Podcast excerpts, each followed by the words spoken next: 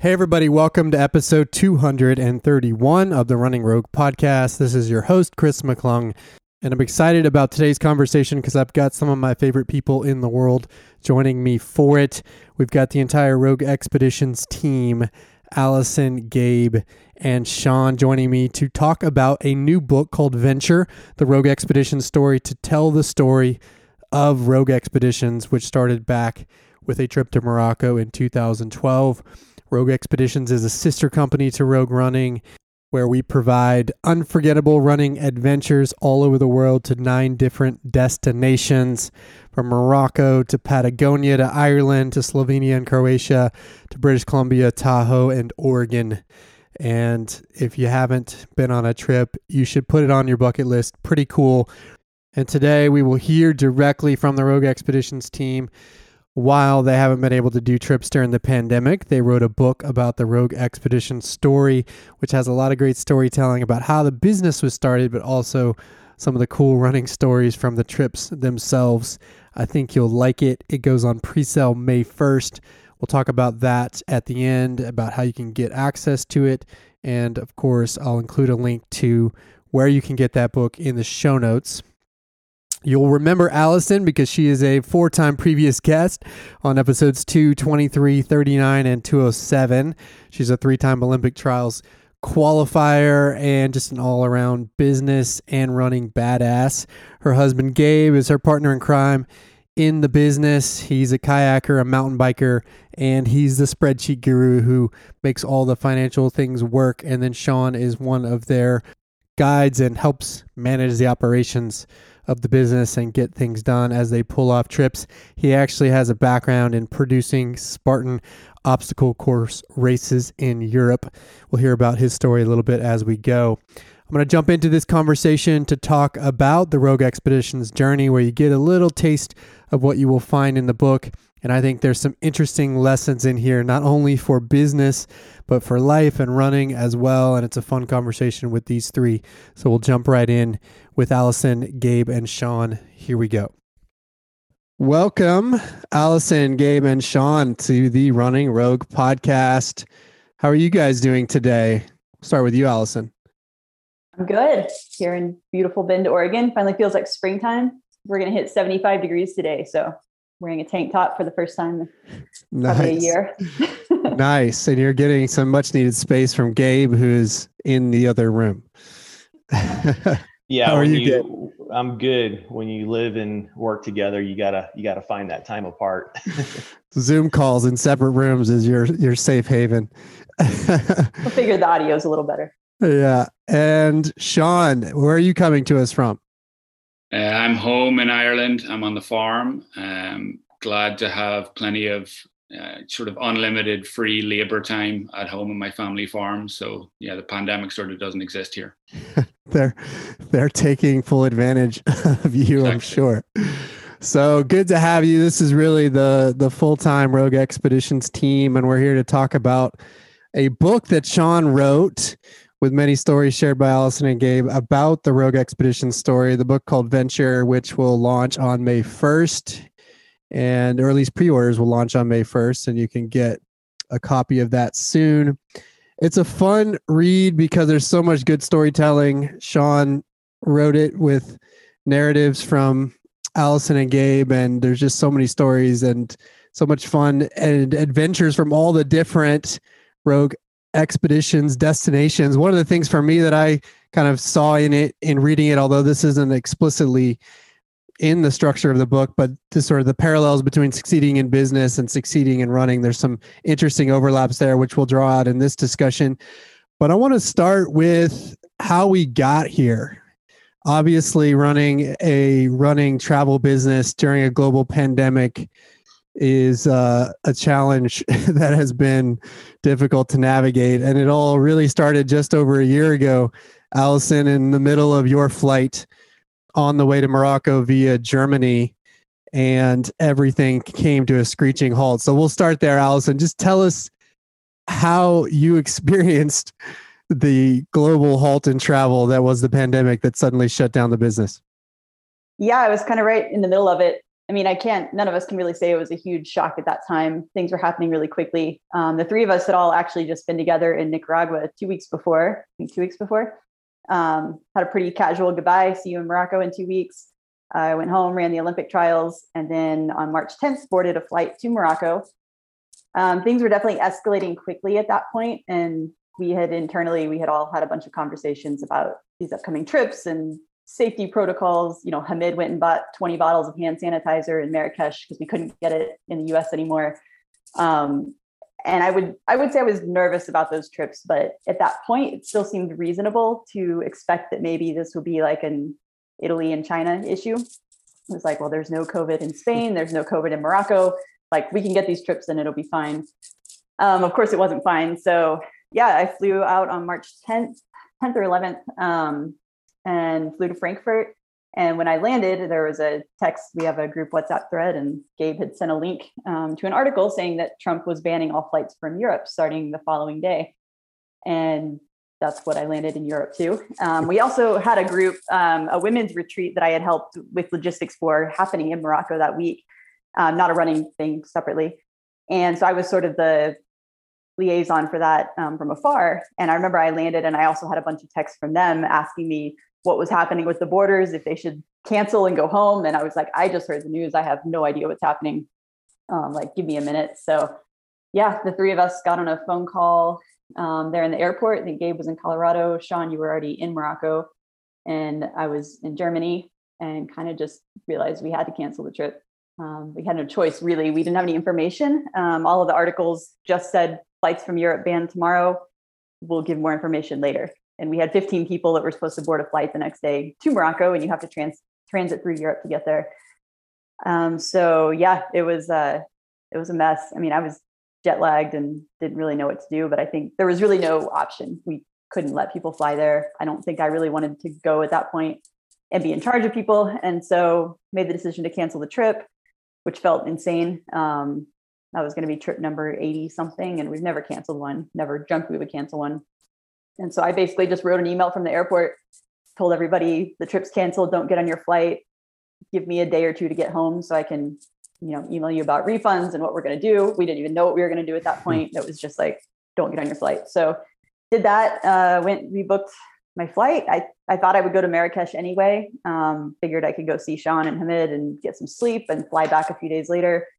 You know, and the airline attendants basically told me, like, we'll put you on a flight, but we don't know if we're going to have flights after tomorrow. So we could send you to Houston in an hour if you want to go home. like, well, that's what we're going to do. So yeah, I took a 37 hour field trip to Frankfurt. Um, pretty much got back on that 10 hour flight back to Houston. Um, completely panicked the whole time, just about the business and canceling trips and everything. Um, yeah, that was a stressful few days and terrible. In the end, it worked out well because um, Morocco actually sealed their borders, I believe, two days later. Um, so we were we were pretty close to being stuck there with a group of 15 clients for the better part of a month. I think was how long Americans got stuck in Morocco. So dodged a bullet there. Yeah. And then trip after trip, obviously from there got canceled. We do have trips back on the calendar though, which is exciting with fingers crossed this year. We'll talk about that in a second. But amidst this massive halt and pause, Sean, you had the idea to write a book about the story of Rogue Expedition. So tell me about that part of your pandemic experience. Yeah, I mean, I mean, the first sort of couple of months, I would say that first hard lockdown was kind of a novelty in a way for us. I mean, yes, it was a shock and it was you had to get over it, but on the other hand, it was like, oh, well, I guess we're not traveling anywhere for two months, and so you were at at home in one place, and I came back Ireland and was working on the farm. And yes, we were worried about things, but you you just felt so not in control of anything that you were just seeing. Let's just see how it'll play out. So you know, it, it, was probably a couple of months in that I raised it to Alison and Gabe. I was like, well, this this would be the time to write the book we've always talked about. If we can't do it now, then when could you? And I think I sort of, you know, you, you guys you guys gave me a nod to sort of have a go at it. I think, and I just sat down one day and wrote something. And once I had probably a chapter and a half ready, uh, I sort of sent it over to Alison and Gabe as a means of sort of getting some eyes on it. And I think I mean, it, it, could have died there and then, but you, but the two of them were very open to it going forward and open to the way that I wanted to maybe write it because it was very much about the two of you, you know, it was about their story, I suppose, and, and very much about them. And if they weren't open to telling that, then it could have stopped in its tracks. But then it became a nice project because we got into a sort of a back and forth then where they started to pitch in stories and which way it could go and what direction. And bit by bit, it started to fall into place, although it probably took still another few months for it to get to a tipping point where it's like, okay, definitely can finish this. This will be a book rather than a start of something that never gets finished. Yeah. Really good storytelling. That's to me the the real reason to read it. Just really good storytelling about this whole adventure. So Gabe, let's take it back to the beginning of the adventure in 2012. Allison runs the Olympic trials in Houston, does really well there, and then you guys have a trip to Morocco planned as a celebration of and a break after her big intense training cycle there and serendipity brings you a guy named Hamid and the rest is sort of history. I don't think I knew all the details of the story of you guys meeting him and how maybe a few small shifts in one direction or the other might have not had that first experience with him happen. So tell us the story of meeting Hamid. Yeah, I mean, the whole trip to Morocco was sort of a spin the globe kind of moment. We weren't really sure where we wanted to go. We were both stuck in our jobs. Allison was obviously working uh, full time with Rogue Equipment, um, coaching, and you know doing all the marketing for you guys. I was in construction, working long hours, stressful. Didn't have time to really plan anything. Um, I think we were originally looking at Portugal decided Morocco was a little more exotic and um, ended up there. We had previously, I guess, our previous big trip was living for a year abroad in Southeast Asia. So we were kind of used to just flying by the seat of our pants and showing up and getting a hotel room and kind of just going as the wind flows. Um, Morocco was a little different because we only had a couple of weeks so we really had to plan it out and the sahara desert was definitely um, high on the priority list uh, during the first week i guess we were in morocco uh, we had met up with another couple we had rented a car and just took off on a little road trip um, it was super fun they had to fly back home so we ended up in ouarzazate uh, we returned the rental car and we were sort of just kind of figuring out what the next step was. And in our hotel, I was inquiring about, um, you know, if there were any tour operators. And the nice lady at the desk pointed me to Hamid. And um, yeah, I went over there and started talking to him. And the typical spiel in Morocco is they're going to give you a pretty hard sell. Like if they were used car salesmen in the US, like they would be rich. Um, those guys can, yeah, they're they're great salesmen, and you kind of start to shrug that off after you're in Morocco for a few days. You know what to expect. And uh, Hamid was just different. Like he was very calm and relaxed, and uh, you know, just very friendly. And uh, we talked about it. Um, he had a family camp in the uh, Chigaga Dunes, which is kind of the the main area we wanted to go to. And you know it was an expensive trip. We weren't really quite sure what we wanted to do so we said hey let's we're going to have dinner and um, we'll give you a call. He gave me a cell phone number and allison and i went our separate ways. Um, we sat down at dinner and decided hey we're in morocco we're never going to be back in morocco like let's just do it um, so i went across the plaza and found a payphone and uh, this was before international cell phones existed. Um, but um, yeah, I put in some some dirham and gave him a call, and you know it was like a weird connection and got disconnected. Um, I tried again, no luck. I had no more deer dirham. I was like, well, it wasn't meant to be. So I went back across the plaza, sat down. We continued our dinner. And like five minutes later, I see Hamid walking across the plaza with the response of, Did you try to call me? we were both just baffled on how he knew that and how he knew where we were. Uh, we immediately had that that gut feeling that this was our guy and uh, he was hired. Um, but turns out he had called the operator in Morocco. I guess you can do that and found out where the call came from.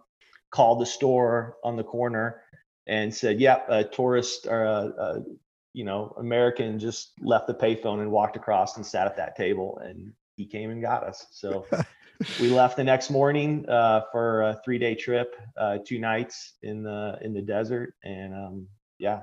Uh, it's crazy. Do you guys think about what would happen had that connection not worked? Oh, it's yeah, oh, all the time. Yeah. yeah. Where, where and would I you remember be our, our whole rationale for hiring him, even because we were such diehard, like independent travelers, and it kind of killed us to hire anybody for anything. Now we know better, but at the time, that was kind of our style. And um, I remember we actually said to each other, like, we'll never be back in Morocco. This is a once in a lifetime thing. Like, just spend a little extra money and hire this guy. Um, little did we know.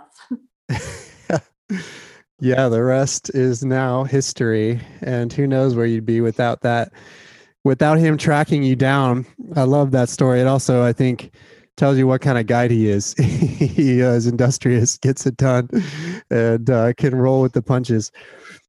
I want to talk about your experience, Allison, at the desert camp, at his family's desert camp there, because the storytelling around that and hanging out around the fire in the evening with the music playing and food coming and wine flowing to me is sort of a central kind of experience that happens in different forms in all of your trips Mhm. and you know it might not be in the sahara it could be on the island of stress but it's it's it it's a big part of it that community element afterwards because that reminiscing and enjoying the experience of the day is a big part of these adventures so talk about that first experience in the desert in morocco Yeah, I think um, you know at the, at this point in life, I think I've gotten to go spend a night in the Sahara 14 or 15 different times, and I feel like it's just as magical every single time I get to do it.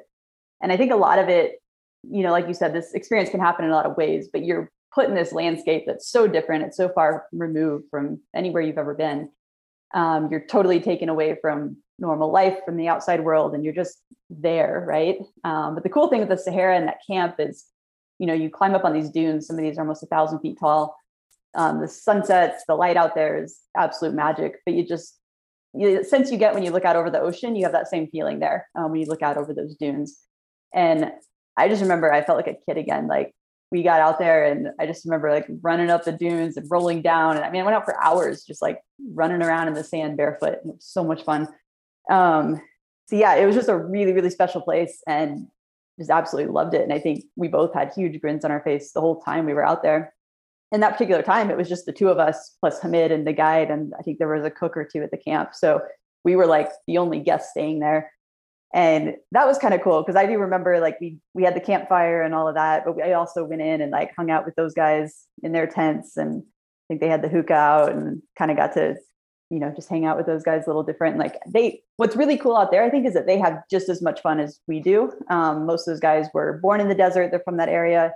Um, to them like that's where they want to be. You don't feel like anyone's putting on this show for you because you're this paying tourist um, it's genuinely where they want to be and i think that's a big part of the magic out there um, and yeah, the the wine flowing helped with the ideation. I think um, Gabe and I weren't really prepared that first trip. We didn't realize how difficult it was to find alcohol outside of the city, and so we'd been traveling for two weeks. I think I made Gabe walk around a lot more towns, and he was happy about trying to find some place that would sell a bottle of wine, but you just couldn't find it anywhere.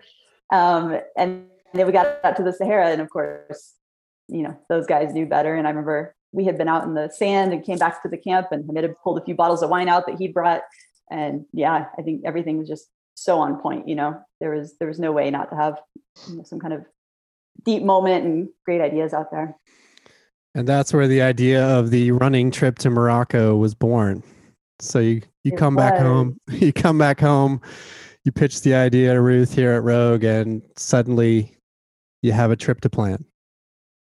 Yeah, you know, on that whole trip, I didn't run at all those two weeks. Part of it, I was post trials, but also I didn't know if that was if it was safe, if I could what I could wear. Could I wear shorts? Is that super weird? So I just didn't run. Um, maybe we hiked a little bit, but the topic of running kind of came up around the fire with Hamid that night, and you know, I had noticed all week that the whole country is just full of there. There's trails, there's mule trails, there's dirt roads, there's hardly any traffic. It's absolutely gorgeous. You have so many different landscapes, and it just seemed like there would be so much opportunity for running. And we it had kind of come up in conversation, and you know, Hamid said that one line that changed everything, which was that one time he had some French tourists that wanted to go running, so he drove his car and gave them water. And you know, I was working at Rogue. I had access to lots of runners that liked for us to give them water and make routes. And you know, it was just kind of like it was. It wasn't a business idea. It was a one-off. Like I'm gonna get ten people I coached come back here, and we could do this running thing. And again, bottle of wine or two deep around a campfire. It's kind of like a brilliant idea. And we kept insisting to Hamid that we were going to come back with runners, and you know he just respond, "Ah, inshallah, inshallah, you're welcome." and he didn't believe us, but we I think we actually took his business card home. I think that was how things worked back then. And uh, yeah, emailed him when we got home and said, give us an itinerary for a running trip. And rest is history pretty much. Yeah. A year later, 22 runners, a lot of rogue legends on that first trip Ruth and Chuck and Nidra and Devin. I think back to the storytelling from that first group. It's pretty cool. Gabe, what you're not a runner. I mean, you run, but you're not really a runner. Your main thing is kayaking, mountain biking, things that involve much more risk and sometimes pain and broken bones. What what was your reaction to this idea? I don't think I've ever really talked to you about it in, in terms of the running element and being a part of that and you know it not necessarily being your thing but definitely Allison's thing what was your reaction? You know, I mean, it's a great idea. I think Allison and I are both drawn to the adventure. Uh, for me, running is a means of exploration. It's the same same reason why I mountain bike, why I kayak, um, go on rafting trips. Like I want to go see places that I can't normally see on my own. And running is faster than hiking. You can get to see a lot more. Um, it's great exercise. I think I realized the value of running post college when you know I had less time and um, yeah to to get out and, and get a crew together to go on a kayaking trip or go on a mountain bike um, ride. Uh, running was just easy. Traveling, you could bring a pair of shoes, and that was your adventure component. So I think Morocco fit the bill perfect for that. Um, clearly, being in a relationship with an elite distance runner uh, you you start running and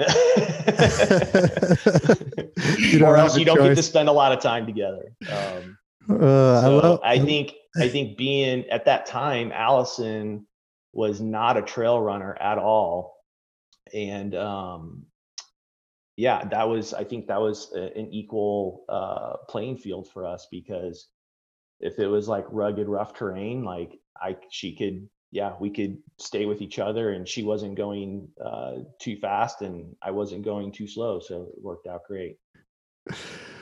And I think both of you are good at rolling with the punches. Speaking of rolling with the punches, we got to figure out how Sean fits into this story. You came a little bit later, Sean, in the Morocco story when the at the advent of Endurance Adventure Morocco, which was I don't know if you describe it as more advanced, but maybe a little more rigorous trip than than some of the others with a little bit more mileage and some fun challenges along the way. But you weren't really supposed to be there, Sean, from what I understand.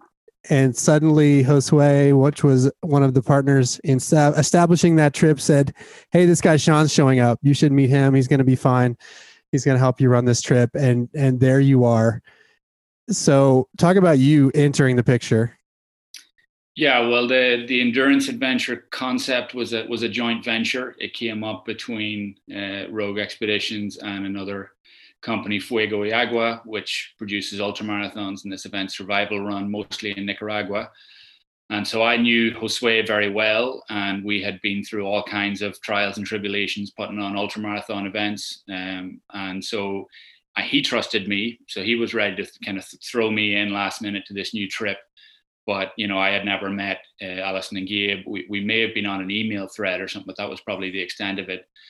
So Josue, yeah, had to pull out, but he sort of didn't think a lot of it. He was like, "I'll send Sean. That'll be fine." I also didn't think a lot of it at the time. I was like, you know, just one more thing, and I was at a point in life where I was just doing a lot of travel, a lot of different events. Um, I was all over the place, and so it was just one more thing added to the calendar. And I thought I'd just get there and figure it out on ground. Um, so it was probably I was a little bit undercooked, I would say, going in. Alison and Gabe obviously had the connections. They had Hamid. Morocco by that point, I mean, this was three, four years into going to Morocco. So it was tried and tested, and, and we had the contacts on ground, but I didn't really know any of that. But, you know, I got there we met in Marrakesh first time and and we we we clicked you know and that that first trip went off in in hindsight knowing what we know now and knowing the nuances of trip planning nowadays it's pretty amazing how well that trip went. But because uh, we did you know a lot longer runs into a lot more remote places. There was no phone coverage a lot of the time. Um, yeah, we were kind of doing challenges on the fly. We had people carrying firewood around and making adobe bricks and all kinds of stuff. We climbed Toubkal, the highest, you know, the highest point in Morocco, up to like uh, 13,000 feet with crampons on Hoka shoes. Uh, maybe that first year was actually dry enough to go up in, in, trail running shoes, but there was a lot of stuff crammed into one week. Um, but we pulled it off. And I think the sense coming out of that week was that we jived well. Uh, you know, myself with with Gabe and Alison, and we probably didn't really dwell on it too much because we hadn't any plans to do anything after that for another year at least. But you know, we were on solid foundation, I think, for for whatever would come afterwards, and we we clicked from a personalities point of view. I think it's pretty telling that you would basically look a 60 to 70 mile running trip in the face and just sort of shrug it off and be like, sure, let's go. I'm in. so yeah, it was just, I mean, roll with the punches is kind of the, is, is, the phrase with that. You know, it was literally just get there. And I mean, the, I, I, I, t- I tell the story in the book about the, the High Atlas Trail, which was like a 30 mile section. It took us two days to cover, was marked with 300 flags by Alison and Gabe a week prior. And like there was barely a flag, and I was kind of scurrying around through little villages with kind of a phone, trying to pan in and out and figure out which way was which and mark chalk arrows to get people through. But you just you just get on with it. You you, you just adapt and you, you you just get through the day. And you know we we got all the runners through. They had a great time, and it definitely was an adventure because we were pushing the you know the bounds of what we could organize. But that's the whole point. You know that was the whole point of that trip to sort of just keep it on the edge of uh, of being an organized trip. But um, it went off without a hitch. Yeah. Speaking of rolling with the punches, we got to talk about the story you tell to open the book, which, from at least my outside in perspective, is sort of the first big oh shit moment of Rogue Expeditions. Maybe there were others, but the biggest, perhaps early on, was the ice, getting stuck in the ice in in Patagonia. So, Gabe, tell us that story about getting stuck in the ice in Patagonia. That whole day was an oh shit moment. Um, but it all started with the ice. We were uh, we had chartered a, uh, a scientific research boat. Uh, they did some photo safaris and stuff. Uh, so it was a two day two days on the boat, uh, leaving from Punta Arenas. We had picked up the clients and immediately went to the boat, which in hindsight is a terrible idea, just because of flight delays, lost luggage, things like that. Um, we would never set those logistics up the, uh, that way now. So we're on the boat um, and we're down in the uh, in the fjords. We're looking at glaciers calving, uh, elephant seals, um, leopard seals, like all kinds of just cool animals, whales. And we disembark on the the the larger boat, the forest boat, to get on the smaller zodiacs. To they can they're a little bit more maneuverable and you can get up into the uh, you know kind of the ice that's capped off we between that and there was a big rock outcropping like a big smooth granite rock outcropping that we could all safely land on and um, you know take some of the whiskey uh, and pour it over some glacier ice and and toast um, as we're going up through the ice on the zodiacs we heard a loud crack uh, sounded like a cannon going off and we couldn't see what was happening but we we definitely heard it. And you know a few seconds later we started to see uh, the ripples of kind of the wave um, from the ice fall. And um, we didn't really think a whole lot of it. And you know it that it kind of that ripple effect kind of pushed uh, the ice up and over that big granite dome that a few of us had already landed on. Um, so it was kind of a mad scramble to get everyone safely off those rocks. We couldn't land any more people, and the Zodiacs couldn't pull up to it because it was literally washing huge chunks of ice up and over it. Um, so we kind of had to time it with the waves and get one person off at a time. Um, once we were safely back in the Zodiacs, we quickly realized that that whole little bay had filled in with ice and we couldn't go anywhere. It just like like when you put ice cubes in a in a in a glass with cold water they all just freeze and lock together. And the uh yeah the icebergs did the same thing. And um we were you know hitting the ice with with the the wooden oars. Um and yeah we we weren't making any progress. They were trying to ram up uh, on top of the ice with the boats to break it. That wasn't working and uh, we were just not really going anywhere. Um, so they called in for reinforcements the big boat the forest boat. Uh, before it became a, a, a, boat down in patagonia it was a, a icebreaker. And so it had a big thick hole on it. It could push through and break the ice up. Um, allison and i were on the same boat with the only uh, person from the crew that spoke english. The other group was on the other zodiac and they had no idea what was going on so they might have been a little bit more panicked. Um, but um, yeah the big the big boat came and you knew it was a special day when you saw the entire crew and the captain out there with with video recorders and cell phones taking pictures. Um, so it was a sight for them as well. They had never seen anything like that and they also asked us not to put that in the review don't, don't tell anyone but you made it out safely with no no injuries, no issues. But I think it's funny thinking about you trying to holler over the wind to the other boat about what was going on. Yeah. And I know that year I had, it was sunny out, but I suggested that everyone wear their rain gear just in case because the weather changes really quick down there. And several people in that group ignored me and wore shorts and t shirts. Um, anyway, from that moment on, we mandated rain gear. Required rain gear. The other thing about Patagonia that I remember again from my side is is navigating speaking of rolling with the punches, navigating currency exchange. Suddenly trying to figure out how do we first of all just get money down there safely and make sure that it goes to the right place so you can pay the guides and hotels and things like that. But then also just trying to price the trip so that you could mitigate currency risk as well. It became a big challenge. I know Gabe, you're the spreadsheet guy, but that was to me a complicated jigsaw puzzle of things to figure out too. Yeah, it was actually really fun. Um, I enjoyed hedging currency, and, and you know, in my previous life of construction, um, you know, I was financial planning for eighty million dollar construction jobs. So, a running trip to Patagonia was was, yeah, it was it was in the wheelhouse for sure, and I enjoyed it. Uh, I remember our first trip to Morocco.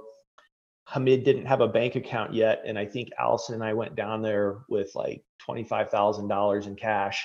We didn't sleep very well on the on the plane that night. We, I think me, you, and Ruth each carried ten thousand dollars in cash on us. Yeah. Yeah. And um, we've had some similar experiences in Patagonia. Um, we had, you know, there was some difficulties with wire transfers and money not showing up. Um, so rather than continue to go through that headache, we just brought the remaining balance with us down to Patagonia. And when you convert that into Chilean pesos, you end up walking out of the currency exchange place in uh, downtown Punta Arenas with a grocery bag, brown paper bag, like full of cash. Like it's the largest grocery bag of money I've ever seen in my life. And I'm like, we're gonna get mugged between here and our hotel. There's it all worked out fine. But. It all, thankfully, I'm glad you thought it was fun. I know from my vantage point of like looking at bank accounts, it was nerve wracking, but uh, but you had it all under control and it did work out. We've also, I want to talk go talk about running for a second, Allison. Obviously, every trip has a running as a central component. Kenya, though, is special in a sense that you get to go to Iten, which is the training ground of all the great Kenyan marathoners, particularly. What's that? What's that place like? Oh man, Iten is awesome. Um, so Iten technically is really just a little village up in the mountains um, in Kenya. And if you were to go there and if you removed all the runners, there's not much going on. There's a couple little shops. There's a lot of chickens. There's a lot of cows. Um, dirt roads. I think there's one paved road through the center of town. Um, it's a quiet, quiet place. Um, but you're high altitude. You're at about 8,400 feet there. Um, so as far as Kenya goes, it's it still looks tropical in a way. It's still lush, but it is quite cold. It's actually foggy a lot of the time. It can be pretty chilly there. Um, really, really good climate for training. Um, but what you get is just thousands and thousands of runners who are there. There are there are foreigners. Um, there are very few tourists. I would say our groups are probably one of the only kind of people that come in, you know, as a tourist, so to speak. Um, there are foreigners that go there to train, but it's mostly thousands and thousands of Kenyan runners who are trying to make it in running. And, you know, most of them are coming from you know surrounding villages villages in kenya and running is seen as a very viable career option and a way out. And if you can get noticed if you can get into a race if you can get noticed enough to get into a race overseas that has prize money um, that can be life changing for a lot of those people. So it's worth it for a lot of them to pretty much give up everything go there um, and just train. So it's it's a very different kind of mentality than what we see you know running in the us where people are running for fitness or for you know social interaction whatever reason it may be um, it is strictly it is very much a career path there. Um, but it's it's also very different in that running i think a lot of us tend to think of it as sort of a solo thing or you know kind of focused on ourselves. It's very much a group um, activity. And when you're in Iten you get there a lot of people are training you know everyone's kind of got their own coaches or in training plans. There are small groups but generally speaking there's pretty standing kind of meetups where people meet up and run. So I would say, I think when we've been there, there tends to be probably a 6 a.m., a 10 a.m., and a 4 p.m. kind of time of day where there's critical mass. And you go out there and there are just thousands and thousands of people running on these dirt roads. And you just have these rolling hills, dirt roads, trees. Um, it's absolutely beautiful. No traffic, nothing to worry about. And just some of the fastest people you've ever seen in your life. And they could be running in groups of 100, 200 people, um, just hauling ass up a hill, you know, and it's just kind of a lot of the Kenyan style of training, um, which I actually really like and I've encountered there, and also you know meeting Kenyans throughout my own racing and whatnot. Um, but a lot of the kind of runs, you know, they start very very easy. I mean, almost walking pace sometimes, like very very easy, and it just gets faster, faster, faster, and it eventually will hit a point where it's just kind of hang on as long as you can, you know. And there's people that'll hang on, there's people that'll drop. Um, but yeah, everyone's kind of got this we're all in it together mentality and people will you know, even when we're there running, we'll have those groups come by and they'll yell at us and tell us to come join and hang on and why why are you walking or why are you okay? Like come run with us. And um, yeah, it's just it's magic. I've never been anywhere like it at all. Um, I absolutely see why it is a training has become kind of a training mecca um, because there's not anything else to do there. There's to this day there's still really no good Wi-Fi in town. There's really no diversions. Um, there's kind of one little beer bar at that overlook cave. I can't remember what that's called, but there's kind of that and yeah a couple little shops cafes but otherwise people are there to train. Um, that's all that's going on there. Eat sleep and run. And they're doing it together. You know i think we know in the road community that running is only a solo sport if you let it be. If you find the community to do it with there's plenty of people that you can surround yourself with and i think that's obviously true there. It's also something to me that's cool on the trips which is that running becomes that common bond that really quickly codifies the group culture on each trip. Sean, I know you've gotten the opportunity to experience that many times. Describe that, how running just so quickly brings people together from literally all over the world sometimes on these trips. Yeah, I mean, you'll start off with 12 or 14 or 16, you know, jet lagged strangers, uh, you know, in a, in a hotel lobby and everybody's shuffling around, but it, it only takes a couple of conversations to to break the ice. And, and and the beauty of our trips is you've got at least got that common. You've got one thing in common, which is that you're all here to run. You know, even if you've got nothing else in common, or if you've, you've inevitably got a mix of backgrounds and personalities and, and all the rest, but you've got running as a starting point. And so you, you start off with a group of very running focused conversation, I'd say at the beginning, and a lot of the time, you know, it, it, was in some ways an inspiration for the book. But Alison and Gable offer their stories from previous trips, and a lot of people want to hear about how they got started and they're running. How, why do how much do we run? Stuff like that. Bit by bit, the people on the trip start to give more and more of their stories. But by the end of a trip, like when you've spent a week or ten days in Kenya or in Patagonia or somewhere, you've got your group stories then they become you know they've shared in things together the good and the bad there'll be running injuries and there'll be accidents and mishaps along the way but you develop this little group bond which is cool to be a part of because each group is unique and takes on its own dynamic and has its own story to it but it's really cool to see a group of people come together that might only have running in common and by the end they have a lot in common and many of the people from the groups stay in touch Many of them come back together on future trips, or they go and run marathons together somewhere. They meet up for training. So there's a whole network, and in, in the book, I kind of come to describe them as the alumni. These people that kind of come through the trips, and then they they stick together, and there's this cool network of people through the world now, not just through Austin and not just through the US, but almost this little global fraternity of rogue expedition people, which is surely the neatest thing that the company has achieved. And I'm sure it wasn't in the wildest imaginations of uh, of Alison and Gabe at the beginning, but that's just how it's all played out. That's cool, and it draws people in too. I mean, not just the groups, but themselves, but the way it draws in others. You know, Gabe, I think about all the partners that you guys have established, Kinuthia and Borut and Tone. It's like you didn't necessarily seek these people out. Even Katie and Kate, the other guys. I mean, it just kind of came together. I mean, it's how do you describe the serendipity of meeting the people that have become the glue that holds it all together? Yeah, I think, you know, it I don't even know how to describe it. It just it just happened. Um, and it's usually the people on our trips are good people and most of the introductions have happened from people on our trips. Um, you know, Kinuthia was a recommendation uh, from Amanda on our very first trip. Um, Borut, I think, was a different, a unique story because he kind of came to us, but came to us through the Austin community. And um, Katie Conlin uh, is another recommendation, or I guess through uh, Dacia at a running store in Seattle, um, and came to us that way. So, um, you know, it, it call it chance, call it luck. I don't I don't know, but um, I guess good people attract good people, and um, yeah, it's it's inspiring to be around everyone. Everyone has a really unique story. Um, yeah, it's it's it's been a blast to get to know everyone. I feel like we have family all over the world. Yeah, you got to have those good people in business and in running Going back to you, Sean, another theme that I pulled out of this is is a will. You have to have a willingness for adventure, whether you're in the business, whether you're taking a trip, and certainly when you're scouting. They don't have grizzly bears in Ireland, from what I understand. So when you were scouting that British Columbia trip, how afraid were you of grizzlies?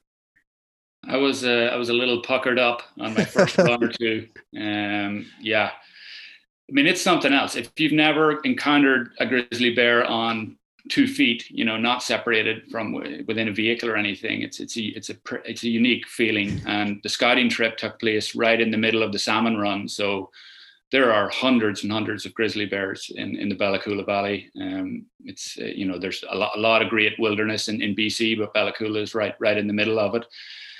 And uh, Fraser, who's our contact there, he's, he's a keen trail runner and everything else. And I sort of imagined prior to the scouting trip that he'd be coming along with me at least for one or two runs, show me the ropes, show me how to use a bear spray. But he was just too busy. and so he just sort of turfed me out and I, I went off running.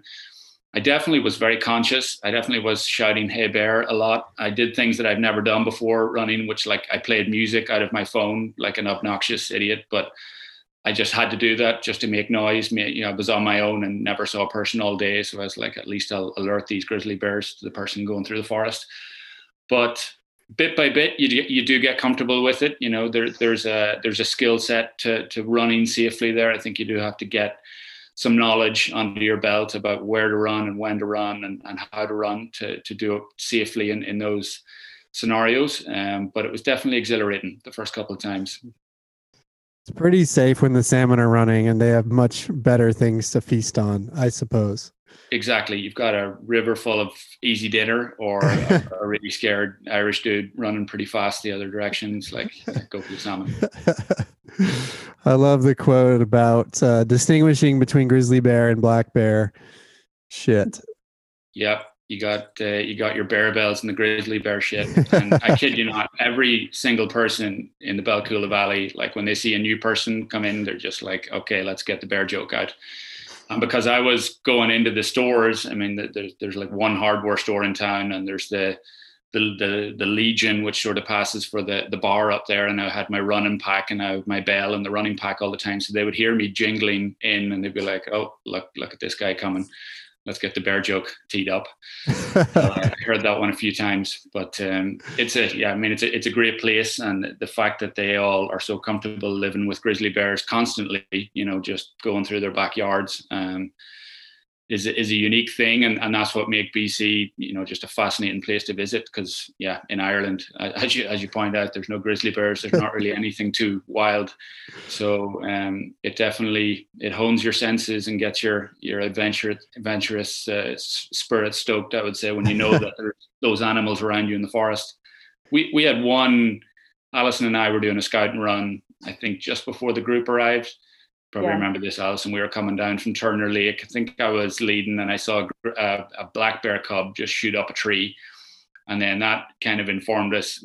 Thankfully, we were starting to learn at that point that that informed us the mother was nearby, and we backed off, and it all passed off easily. But I would imagine the heart rates went up a little bit there, but it was. I, I remember yeah. it vividly because I remember being so happy that you were in front and then I was questioning my ability to be a running guide because I did not want to be in charge at all. I think we both had our bear spray out. Just like, what do we do now? we, we were wondering with that trip whether people would be okay running. You know, we were kind of recommending that they run in pairs or in groups, and it was people were very very comfortable running in pairs and groups. they, they did not. They didn't need to be told twice oh man, that's terrifying. But if you want to get off the beaten path and maybe see a grizzly, run BC. It's for you. Allison, I want to ask you a question, which is in this journey, which now goes back to 2013 with that first trip. What's what's the moment where you've been most afraid or worried or scared? Afraid. Um oh man, I have to think on this one for a minute. And it, and it, it doesn't have to be a, in a place. It could be business wise too. Yeah, I mean, I feel like those early years, I was a constant state of afraid internally, just in terms of like filling trips, getting people to sign up. Um, there's Sean actually described it really accurately in the book, which is funny because we had never met at that point, but it sounds like he was sitting in the RV with Gabe and I as we would, you know, see a cancellation email come through and I mean, I'd be lying if I said those still don't stress me out, but back then that was that could make or break everything. Um, you know, we were dealing with so few clients every year, and I feel like it was certain trips with a new trip would sell really easily, and then after that, I feel like constantly and marketing was kind of what I handled, and I feel like just 24 7 i didn't think about anything except how are we going to get people to fill the spots on this trip? Um, and it, there was just never a break because there was always a trip that needed spots filled um, and they always ended up working out. Um, but I never really learned to trust that. It was, yeah, I feel like it was a constant just underlying stressor and worry, and I could never really relax or turn it off or take a break because it was always just thinking about that next trip and getting people in. Um, so I don't know if that answers the question. I would say from a business perspective, yeah, yeah, that was that was always there, and and it was never a matter of like, you know, even early on, I don't know that we were. I don't know the moment when we fully like mentally fully committed to it. I know the moment when like, you know, Gabe left his job and we decided this is what we were going to do. But I feel like a, a, lot of those early years, you know, I was still working for Rogue. It was very easy to have one foot out and kind of like, okay, if it doesn't work out, it's fine. We'll do something else. But eventually it hit a point where like this thing matters and it's like our child, right? We want it, we want it to succeed and we want it to do well. And um, you know, I do think around 2017, 2018, we definitely hit a turning point of really just people finding us and things kind of flowing. And that was one of the most rewarding things ever. But a lot of those early years, um, yeah, constant state of what are we doing and why are we doing this and is it going to work?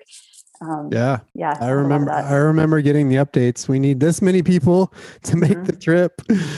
Otherwise we'll have to cancel. We need this many people to to make money on it and so forth. I mean, stressful times, especially when it's your job theoretically to fill them. Right. Gabe, were you quitting your job, your full time, pretty high paying construction management position? Was that your scariest moment? I think it was pretty exciting. Um, you know, like any new adventure, you're you're really excited going into it. It's maybe, you know, once you start going down that path and you're you're you've got both feet fully invested into that that new adventure is where you kind of start to think, what have I done? um, yeah, it was it was definitely scary. I mean, that was the the only thing I knew um, how to make money at and um, it was a great career um, 401k all the great benefits you know easy comfortable um, yeah everything was planned out to to kind of give that all up not realizing that it would be you know two or three years before we actually made a livable wage. Um, looking back and you know had we known what we know now would we would i have made that same decision? I don't know. Um, is it worth it now? Absolutely. Like i could i cannot imagine doing anything differently. Um, but it's definitely scary. You have the highest of highs and the lowest of lows all within a 10 minute window of a given workday of a of a small business owner.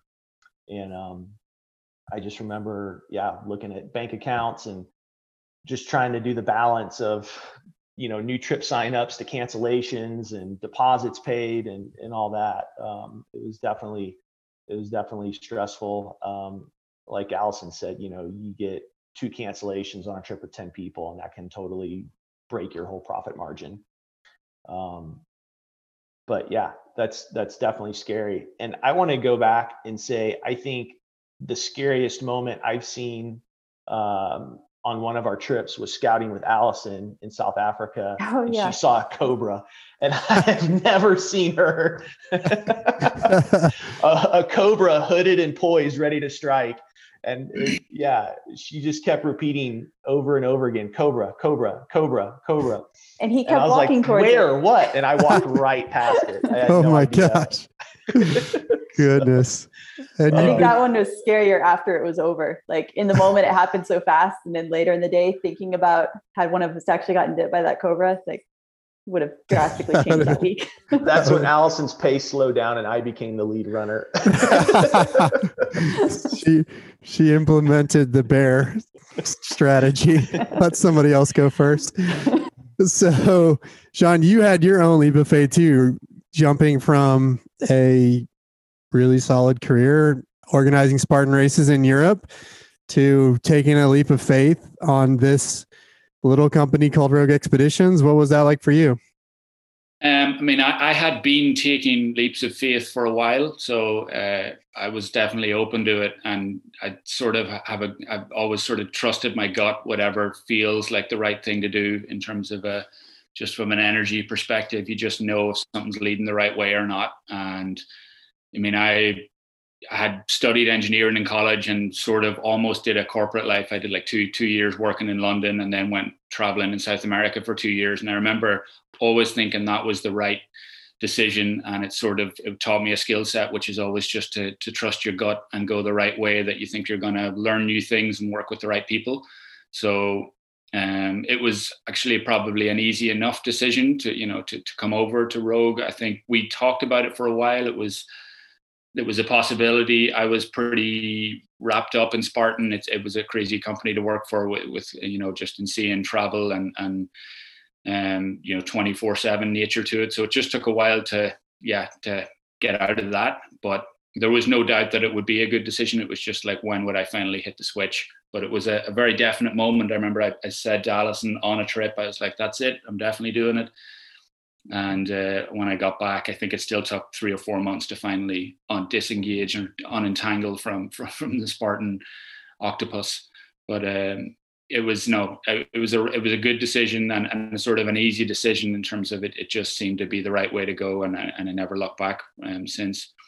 Um, and yeah, I mean, it's a unique thing to kind of go into because it's very much Alison and Gabe started it, and you know they they knew the ins and out of it, but to let a third person into it was probably a big step for them. But they just from the beginning, just the you know the way they handled that and and brought me into into the fold was it just worked from, from the off. So, and then you had to touch back on one of Alison's stories about how they were living and dying and cancellations. I mean, one of the most fun parts of writing the book is that I've now got to get all of the background. You know, I didn't know all of the ins and outs of their life before I got involved in the company, but writing the book was a a fun journey down memory lane for me because sort of the the process was that I would send them an email with three or four bullet points. Please talk about you know the old days when you were living in the RV or whatever.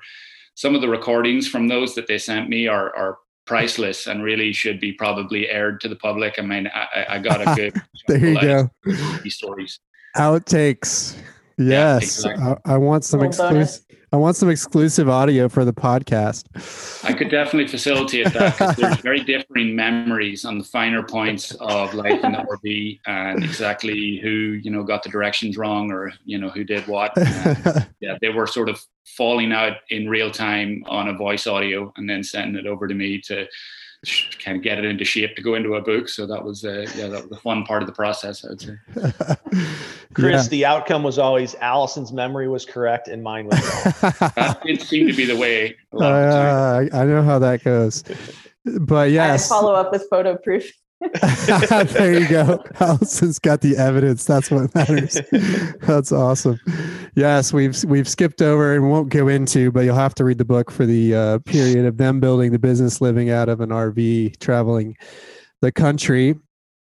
I want to talk about the vibes of these trips just really quickly. We kind of touched on it earlier with the Sahara story and the campfires, and to me, one of the things is that just eat oozed throughout the book was just the positive and happy vibes that these that these trips bring because you've got running at the center but but ultimately you, you layer in all these other elements of great food wine cultural experiences getting to meet the local people and so forth. And so i want to tell my own story and allison you can jump in on this with me which is my trip to slovenia and croatia. One of my favorite moments on that trip was when we arrived at our location in Croatia, which sort of this farmhouse that this older Austrian couple owns, and they were our hosts. And so Allison and and um, Katie, who were guides that trip, they kept telling us as we took the ferry over to this island that we would get a snack when we arrived. And she and we we had lunch on the boat, and we weren't supposed to eat that much but we were hungry because we'd been driving and transitioning from Slovenia to this to this island and and so of course everybody's thinking I'm hungry, we're running a lot, you know, let's just eat. And so a lot of people end up buying extra snacks on the boat and so forth. We ate probably too much. We show up to this farmhouse to get our snack and we're greeted with Aperol spritzers to to start and and then what ended up being a five or six course meal complete with dessert starting with dipping like hummus and other things. And then there was there was like polenta and salad and veal and some sort of dessert afterwards. I mean it was just it was like a full on meal. And you know in the middle of the afternoon between our lunch and our dinner which was also amazing but hanging out on their patio in the amazing weather there on the island, getting their stories and homemade, by the way, homemade, home cooked meals that they had basically prepped from stuff they bought at the market that morning. And it was just a really cool experience. I think that was one of my favorite meals on that trip. But those, but those kind of experiences, sort of the the nature of all of those trips, of these unique experiences in in each of the places that you go yeah, I think that farmhouse, you know, that's a perfect example of the kind of properties and places we try to incorporate into every trip. And it's going to have its own flavor in each destination, obviously. Um, but we really, really put emphasis on trying to go stay with little locally owned um, B&Bs, family run guest houses, things like that. We want people to actually interact with people who actually live there. Um, you know, you're going to be treated really well, you're going to eat really well and all this kind of stuff. But you know, we have no interest in going to like a big chain hotel and kind of you can get that stuff at home. That's fine. We want some character. Um, the farmhouse style, I think, is the best. We have some version of that on almost every trip. Um, and yeah, you just you really get a bunch of people. You know, they're connecting over running, but you're getting people out of their normal lives. Um, you're getting them totally into a new place. And while things are, you know, we're taking care of details, so you don't have to waste your time figuring that out. Like, how can I go get a meal with a local family? Like, we're setting that up for you, so you don't have to waste time trying to figure it out. Um, but we're also getting people out of their comfort zone in a lot of ways. For some people, that's the travel itself. For other people, that's no big deal, but maybe they're, you know, running more than they would run at home. I would say almost everybody runs significantly more on a trip than they run at home. Um, you know, or some aspect of the adventure, like there's trips we do rafting, we do other things other than running.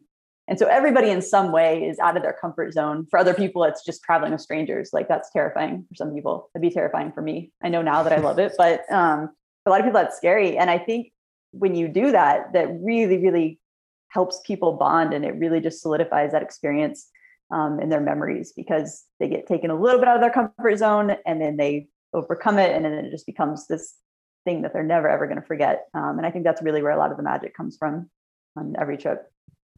Truly. And now that we have everybody eager to go book a trip, Allison, tell us what the current status is of trips. oh, I, I don't know. That's that's pretty much the current status. you know, we opened up the second half of 2021 um, with full refund guarantees because obviously we have to plan things, um, but we were not able to know what the border situations were going to be. So we're opening them. Um, we've mostly filled up most of what we have. Um, you know, the summer is looking less and less likely um, every day. Although there was a really good announcement out of the EU a few days ago. Um, they claim that they'll be letting in vaccinated Americans this summer. Um, no, no word yet on dates or exactly what the rules for each country will be. So um, it's positive news, but I wouldn't say we're super excited yet until it happens. Um, so we'll see. You know, British Columbia would be our first trip um, at the moment in July. Um, we're definitely getting down to the wire with that one. Um, people are definitely willing to hang on as long as possible if there's any chance they're going to start letting tourists in. Um, but it's not really moving as fast as we would like. You know we have ireland after that. We've got our oregon trips this summer which will definitely happen. Those sold out quickly um, which is great. And then we feel pretty i still feel pretty good about the fall. Um, we feel really good about morocco this fall um, technically, borders are open already, and if the EU is going to make it easier to transit through, then we should be good to go there. Um, and we're pretty much sold out on those trips, which is great. Um, and then I think Kenya will be good to go, and South Africa we'll just have to wait and see. Um, but um, I think news is fairly good out of South Africa right now. Yeah. And then we're going to go big in 2022. there you go. Fingers crossed. Yeah, I wish I had more definitive answers, but you know we're completely at the mercy of borders right now. Um, it's not something we can control or predict and we're not interested.